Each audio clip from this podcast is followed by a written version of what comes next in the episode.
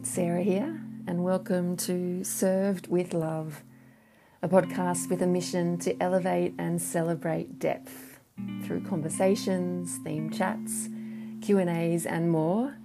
I'm keen to give your depth and my depth a powerful platform to jam, all in the service of love. Thank you for being here today, and thank you for being served with love.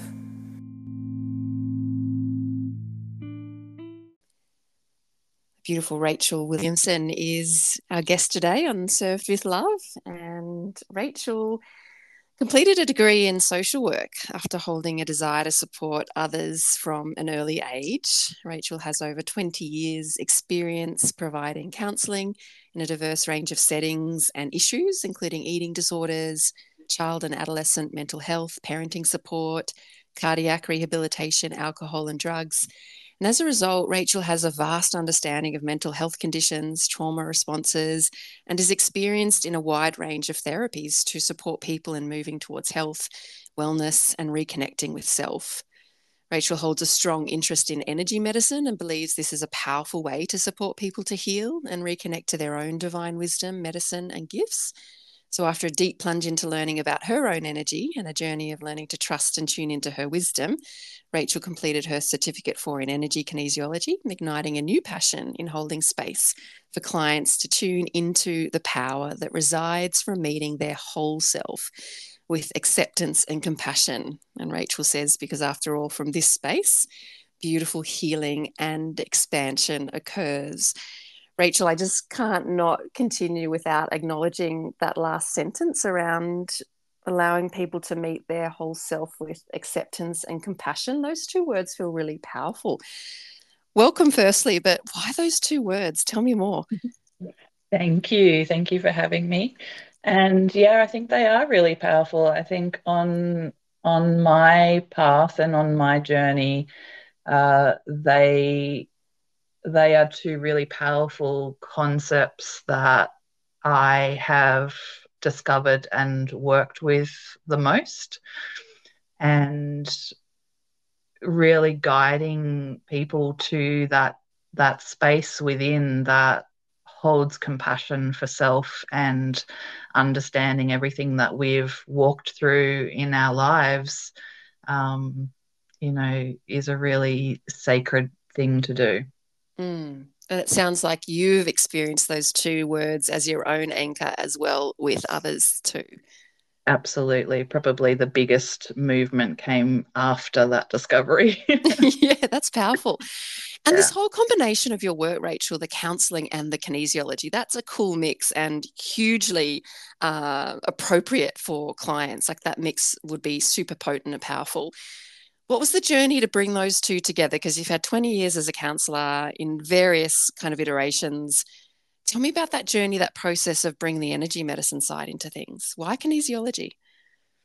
Why kinesiology? Well, that was a journey in itself. Um, the counseling journey began uh, because of my early life experiences and really being guided to see the power that uh, support brings when people are stepping through really difficult journeys. And, you know, working within health services and education is really about working with people who are, are very much still walking their trauma and in survival mode. So there's a, there's a lot of great learning that came through that for me. Mm. And I think that as I evolved and became uh, more myself in the work, I realized that there's there's something deeper. And you know, we can talk about what's happening on a conscious level, but it always stays in the conscious. And I guess my intuition was telling me that, you know, when I'm talking to people uh, on that conscious level, sometimes we say what we want other people to hear, if that makes mm, sense. Totally. uh, and so there was always something missing. There were, you know, I needed a tool to help people access what maybe they weren't consciously aware of because when we bring that to light and when we develop a relationship with that we're able to to grow from that place. Yeah, that's quite profound. And was there anything about moving into energy medicine specifically or kinesiology that that made sense to be the bridge for that input into the subconscious for your clients? I think kinesiology just was like coming home for me. And I had used it myself, um, but it wasn't actually until I studied it that I realized is. Um, yeah. we, you know, as humans, we can get stuck in our own kind of survival patterns um, and reach out only when we, you know, we're in that state of crisis. Um, and I certainly did that a lot on my journey. Um, we're going to be talking about worth, and that's, you know, that's how I felt about myself. You know, I don't want to burden anybody mm. else. I'll only reach out when I'm in absolute crisis. But when I started studying kinesiology and receiving these balances on a on a really regular basis, I realized how much more can be worked through when we're not in survival state. yeah, I love that. That's um yeah. They can totally I think a lot of us can relate to exactly what you've just said there. The capacity to put ourselves in a place of regular support versus when we get to crisis point. Yeah, that's so, so important. Yes, today's topic is worth, which is super exciting. And, you know, the nature of this podcast is for each guest to pull a crayon out of the pencil box, so to speak. That's the analogy I see on uh, a topic that has really underscored their life and that has given them all of these opportunities to to gather wisdom through experiences and challenges and you're pulling out the worth crayon today and i know that many of us can look into our pencil box and see the worth crayon i think all of us have probably the worth crayon in there so i'm really excited for this conversation and being a practitioner like you um, i love being able to have that full range of pencil colors in my box because that means that I can relate to others on whatever they're presenting with. So I'm excited to look at this one pencil crayon color of worth today. So I guess, Rachel, when did you discover that worth was such a big theme in your life? Why has it been something that you've wrestled with? Yes. Uh, I think worth is connected to fear for me, and I'm really aware of uh, stepping through uh, early childhood and adolescence with a lot of fear in my life. Probably some of that came into this life with me, but I also had uh, quite a lot of challenging experiences early on. Um, I lost, you know, my maternal grandparents really early.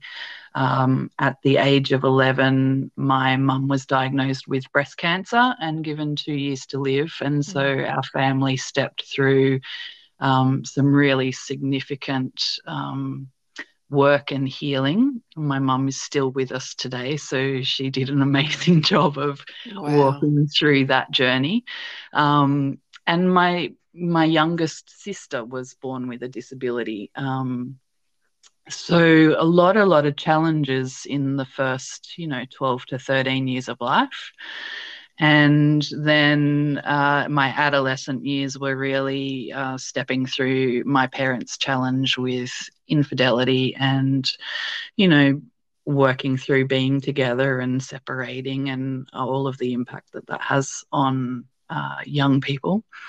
Mm. So, probably from about 16, I really stepped into being a parent um, because of a lot of the pain that the family was stepping through. Mm-hmm. You know, as humans, we're wired negatively, and that often shows up the strongest in adolescence. I think it's part of our neural pathways pruning themselves and, um, you know, working out where we fit in the world. And I, I really had a very poor relationship with myself. Um, part of that was because I was putting everybody else's needs first. Um, and yeah, hadn't really been able to be in a place where um, I felt like I could receive. um, you know, everybody else's problems were bigger than mine and they had greater needs. And so mm. work definitely became a major theme within my life. And it probably wasn't until I became a mum myself that I started to uh, find the information that I needed about being able to step out of my head and out of space and into the present moment. You know, uh, so I read a book called Buddhism for Mothers, um, and that kind of got me on this path of learning about mindfulness and being present, um, but also uh, being able to accept ourselves for who we are. And um, yeah, that that really started my journey. And and as a professional, so I was a social worker by that time, and kind of exploring different therapies and acceptance and commitment therapy was uh, probably the the next big guide in my life. Um, once I discovered uh, that particular um, I'd call it kind of like a life philosophy. Mm. Um, it it really started to change things for me and change the way that I functioned in the world. Mm-hmm. And have you found that the wrestle with worth has been an up and down roller coaster experience? It's not something that you've ever conquered the summit of? Has it been something that will come in and out as you move through different experiences? Is it a friend Absolutely. or a foe? yeah. Absolutely. But it's something that I can recognize now. And mm-hmm. excuse me, I think we all have that part of ourselves that that doubts, you know, because our brain is wired that way. Um, we are great problem solvers. We're great at uh, looking for the worst case scenario. Mm-hmm. And when we understand that that's the way that we're programmed, we are better able to observe it and see it, mm. disconnect from it, and send it love. so, um, yeah. Which comes so back to your acceptance and compassions, you know, st- anchors, yeah. which is powerful. Yeah.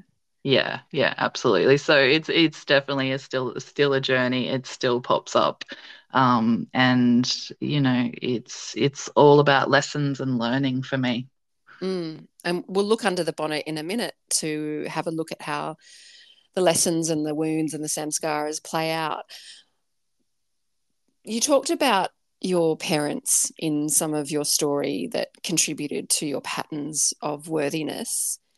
I've seen often in my clinical experience that worth shows up as coming from a previous generation, like a lot of people that show up with worth as a core wound they've they've been born with it so to speak so it's either come mm. in from uh, the generation above and different aspects like that can, is that evident in your experience or have you seen that in your clinical experience that worth can run quite deep in the family lineage yeah absolutely you know we talk about generational traumas and i i um see it within my own family, but also within people that I work with. And I think it's really important to acknowledge uh, how that's stored in our energy body, even in our DNA.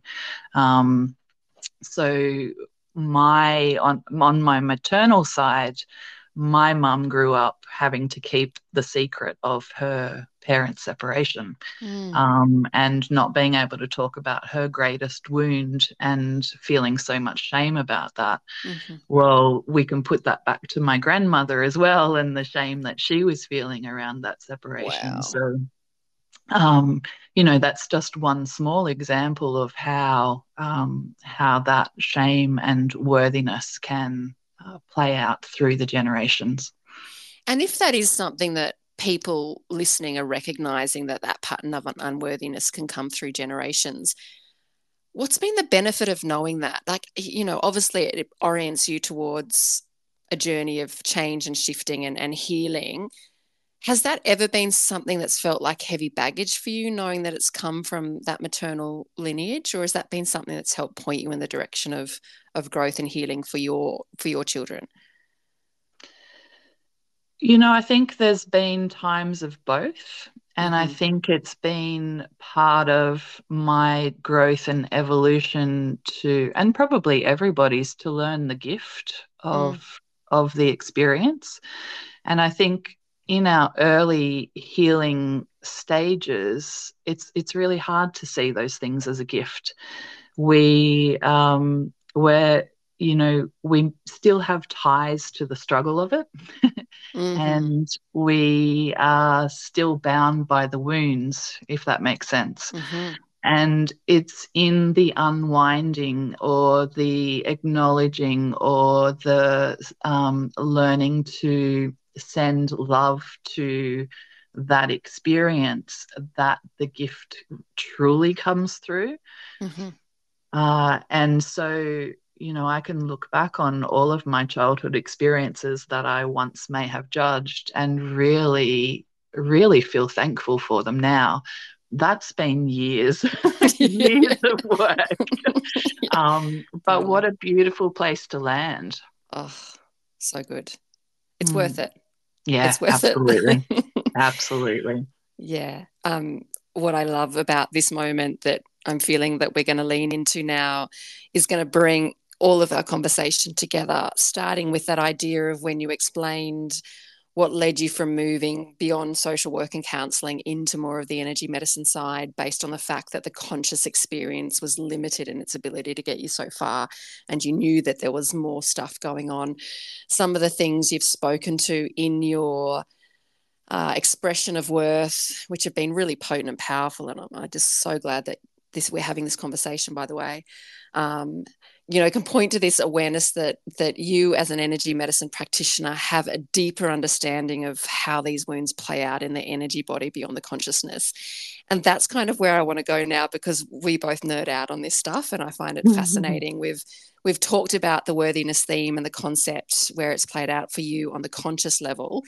I'm keen to look deeper into the recesses of this wound from more of that energetic side of things. Are you keen to to chat about that too Let's go there. Let's do it. Um, and I guess a lot of this is coming from, and, and what I'll point it to for those of you who are interested is, is we'll, point it to the celestial chakras, which are the out of body chakras. Chakras 8 to 12 is what we're going to look at. Um, and you know, thanks again to Hugo Tobar and his work on really unpacking this in our ability to understand this as kinesiologists. But we think about um, our samskaras, which is our original imperfection that we come into this life with, and that hits the energy body at around chakra 11. And today with Rachel, we've been talking about that samskara being around unworthiness, that there's wounds and scars and imperfections in Rachel's field that are going to bump up against unworthiness in this experience in human form. And then we kind of drop into a belief system around that, which is more playing out in chakra 10. And this eventually creates the ripple in the ocean, if you want to have an analogy of what that would look like. So we've come in from a beautiful flat ocean. The samskara of unworthiness creates the ripple in the emotion. This belief really brings rise to that. So I guess, Rachel, in your experience, what has been the belief systems that have been birthed out of this wound of unworthiness? Like, what have you been dancing with? Well, absolutely the belief of not being good enough, yeah. Um, yeah. which which I think every human right. dances with. Right. Um, you know, and um, that ripples out to relationships, uh, doubting whether you're good enough for that relationship, questioning um, the things that you do and say in relationships. All of that's so, so energy draining, right? Mm-hmm. Um, but you know worth and uh, fear of failure and all of those I, I, really feel like you could write a list of you know the, the 10 most common fears that humans experience and i will have been there. Yeah. which is why we're practitioners. We can help others not fall into the trap of that mess or at least help yeah. them out yeah. So the belief that you dance with was really strongly around the I'm not good enough. And you mentioned a couple of others there, which created the ripple in the ocean. From that, our gorgeous adaptive survival self, and you pointed to this previously in the conversation, creates pattern of behavior. To use the mm. analogy of the ocean, that's the wave. So it becomes a really big wave. And the pattern of behavior is chakra 10. It's usually what we overdo or underdo and compensate to hide and mask our beliefs and our samskara. What's your pattern of behavior been like in this process of dealing with that I'm not enough feeling? How have you masked that? What does that look like for you? Definitely the overgiving, um, you know, pleasing everyone else and um, making sure that everybody else's needs are met. Uh, yeah, and um, probably in terms of even choosing the work that I ended up in, in terms yeah. of counseling, yeah. you know, it is about putting other people's needs first in that moment. True. Um, and that's the gift of moving into kinesiology because it has a whole different slant. So mm. I um I get to step away from all those kind of archetypal behaviors now and learn new ways. Um, but yeah, definitely putting everybody else's needs first for mm. sure. That's been the biggest uh, compensatory behavior. Mm. mm wow. And then then we need to look at the crash on the beach, the wave crashing on the beach, the consequence of that people pleasing, the consequence of putting others first, which is that real ch- chakra nine karmic kind of concept. Mm-hmm. So what's been the what's been the cost to Rachel for playing out that that compensatory behavior to hide the not enoughness, the unworthiness? like we're kind of crashing on the beach now. Yeah. What's that look like? The crash. Well, my needs for sure, um, but but my life has, um, uh, you know, I've had a lot of pain in my mm. life in terms of body pain, chronic pain, um, health crises, crises, all of those kind of things. So um, when when I haven't been meeting my needs and when I've been putting everybody else's needs first, there's definitely a consequence in terms of um, the body. You know, the body holds the wisdom, and that's why I love kinesiology because it's an expression of allowing the body to communicate what's happening for us in our worlds and uh, on all levels psychology um, energetics and our physical body mm. and you know sometimes the body when we're when we're living these fears and we're we're not walking through them the body has to scream at us you know what are you doing? That's something that you need to look at. yeah. Um, and so, yeah, I, I, had many years of uh, chronic back pain. Um, and even a few years ago, um, had uh, a big kind of allergy response in my body that came out of nowhere. Um, so that yeah, they they would be the things that stand out most in terms of reflecting on uh, that journey of learning to honor my needs and mm. honor uh, the space that I take up in the world. Mm, wow, powerful. And and we're talking about the deeper aspects to this worthiness wound and for people playing along at home if you want to unpack that yourself you know that that looking at the original wounding what the belief is that creates the ripple in the ocean the pattern of behavior that creates the wave, what you're compensating with, how does how you're overdoing or underdoing, and then the crash on the beach of the consequence of that. And Rachel powerfully spoke of pain really emanating from her body to say, "Come home, you know, bring us home." There's nothing like pain to to wake us up, but we we push it, we suppress it, we you know go go find solutions for it when it really is a messenger as you say and i think that's a powerful thing to to recognize that it's often the smoke the smoke detector really ringing loudly to get our attention. We heal in the body we feel in the body. Sometimes pain is the only thing that will bring us back into our body but most of us will do the opposite and disassociate from that pain or have distractions from that pain. And you know our bodies are so complex but so bloody incredibly designed and just honor honor the way they try to keep us in check all the time. Mm-hmm. The final aspect of really looking at this on a deeper level, and I'm so appreciative of you sharing your your personal experience with unpacking this, Rachel. But we get stuck in that loop that you've just described. You know, if we didn't see a benefit in it, we wouldn't be doing it. We wouldn't be running that I'm not enough pattern. We wouldn't be having the people pleasing patterns. We wouldn't be having the pain patterns what do you think the payoff is? Like, why is it attractive for you to run that unworthiness, not enough, people pleasing pattern? Like, what is the benefit to you? Why aren't you letting this go, or why haven't you let this go in the past? What do you think the payoff is? What's attractive about that? What's attractive? When you, in hindsight, not very much, but you're no, right. right. We do repeat the patterns, and um, gee, I think worthiness, and I've talked about how worth is related to fears and fear of failure, and um, when we don't believe in our worth, uh, we often come from a space of not believing that we can have everything that we desire or the success um, that you know is innately ours just by being human on this world on on this planet mm. um, and so you know that fear really holds us in that space of um, continuing where we are. Mm. And so, you know, I, if I'm here, I don't have to risk being anywhere else and not or, or facing, you know, potentially not being as successful as as my heart desires. Wow. Um, yeah. Wow. So the stuckness keeps you safe. That the stuckness Absolutely. in this loop of unworthiness keeps you safe.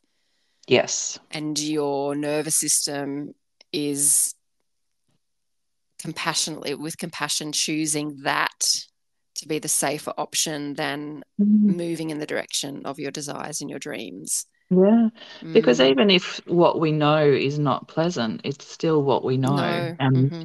and so there, yeah, there's definitely a safety and a comfort within that mm-hmm. um, that plays out those those behaviors and those payoffs and has that payoff. Mm, and I love that mm. that familiarity really being what I call um, being protected by the bodyguard employed by the mind, whose strategy mm. is fear, as you were saying. You know that the bodyguard employed by the mind will use fear as the strategy, will keep you in the familiar position, Whereas when we are in our true expression, we don't need a bodyguard, we don't need anything to keep us safe because our truth is ultimately what illuminates us into that that protected space that's not even a mm-hmm. construct so it's really interesting to see the payoff and it's always going to be an element of the mind versus coming back home into the body and feeling really safe with all that is yeah that's, yeah. that's cool mm you know it links into our conditioning and you know uh, i think as a society we are conditioned to seek externally seek the solutions externally seek mm-hmm.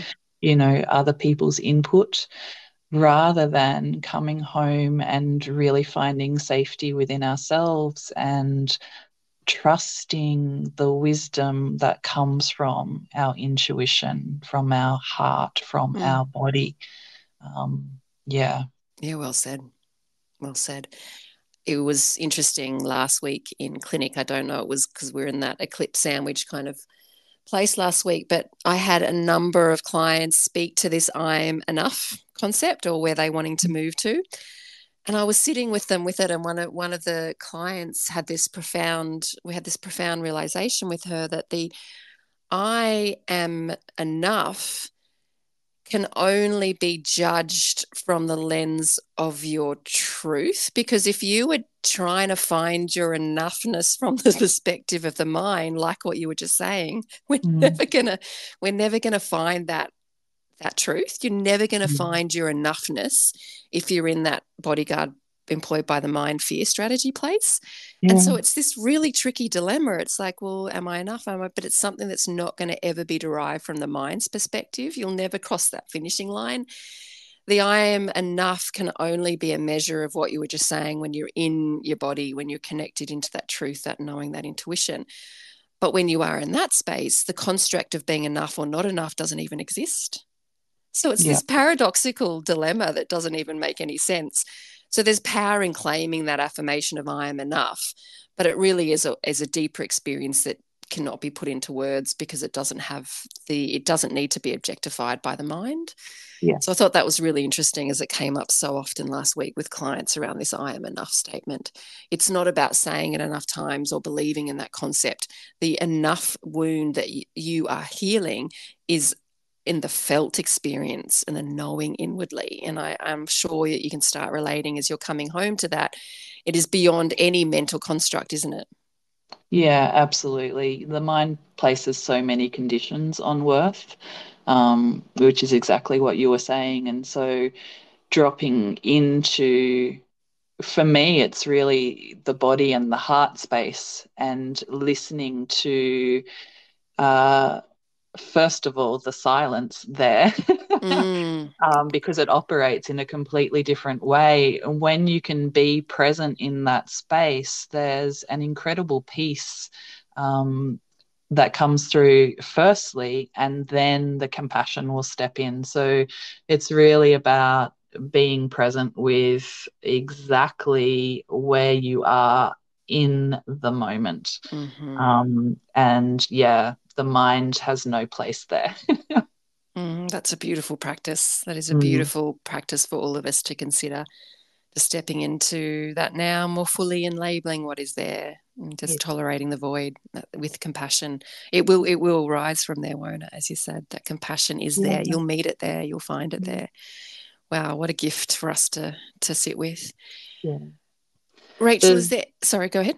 I was going to say the journey. You know, it, it's not as easy in the beginning. I think we have to acknowledge our monkey minds and, you know, the dance that we'll play in in um, recognizing that the mind will want to pull us out of that space. Mm. And you know, when we can observe that and and send it some compassion, understand why it's doing that, and coming back to the the focus that we're choosing for ourselves, it becomes easier over time and you you know you will get a greater depth through those practices. And so for anyone who's just starting out be kind and have patience.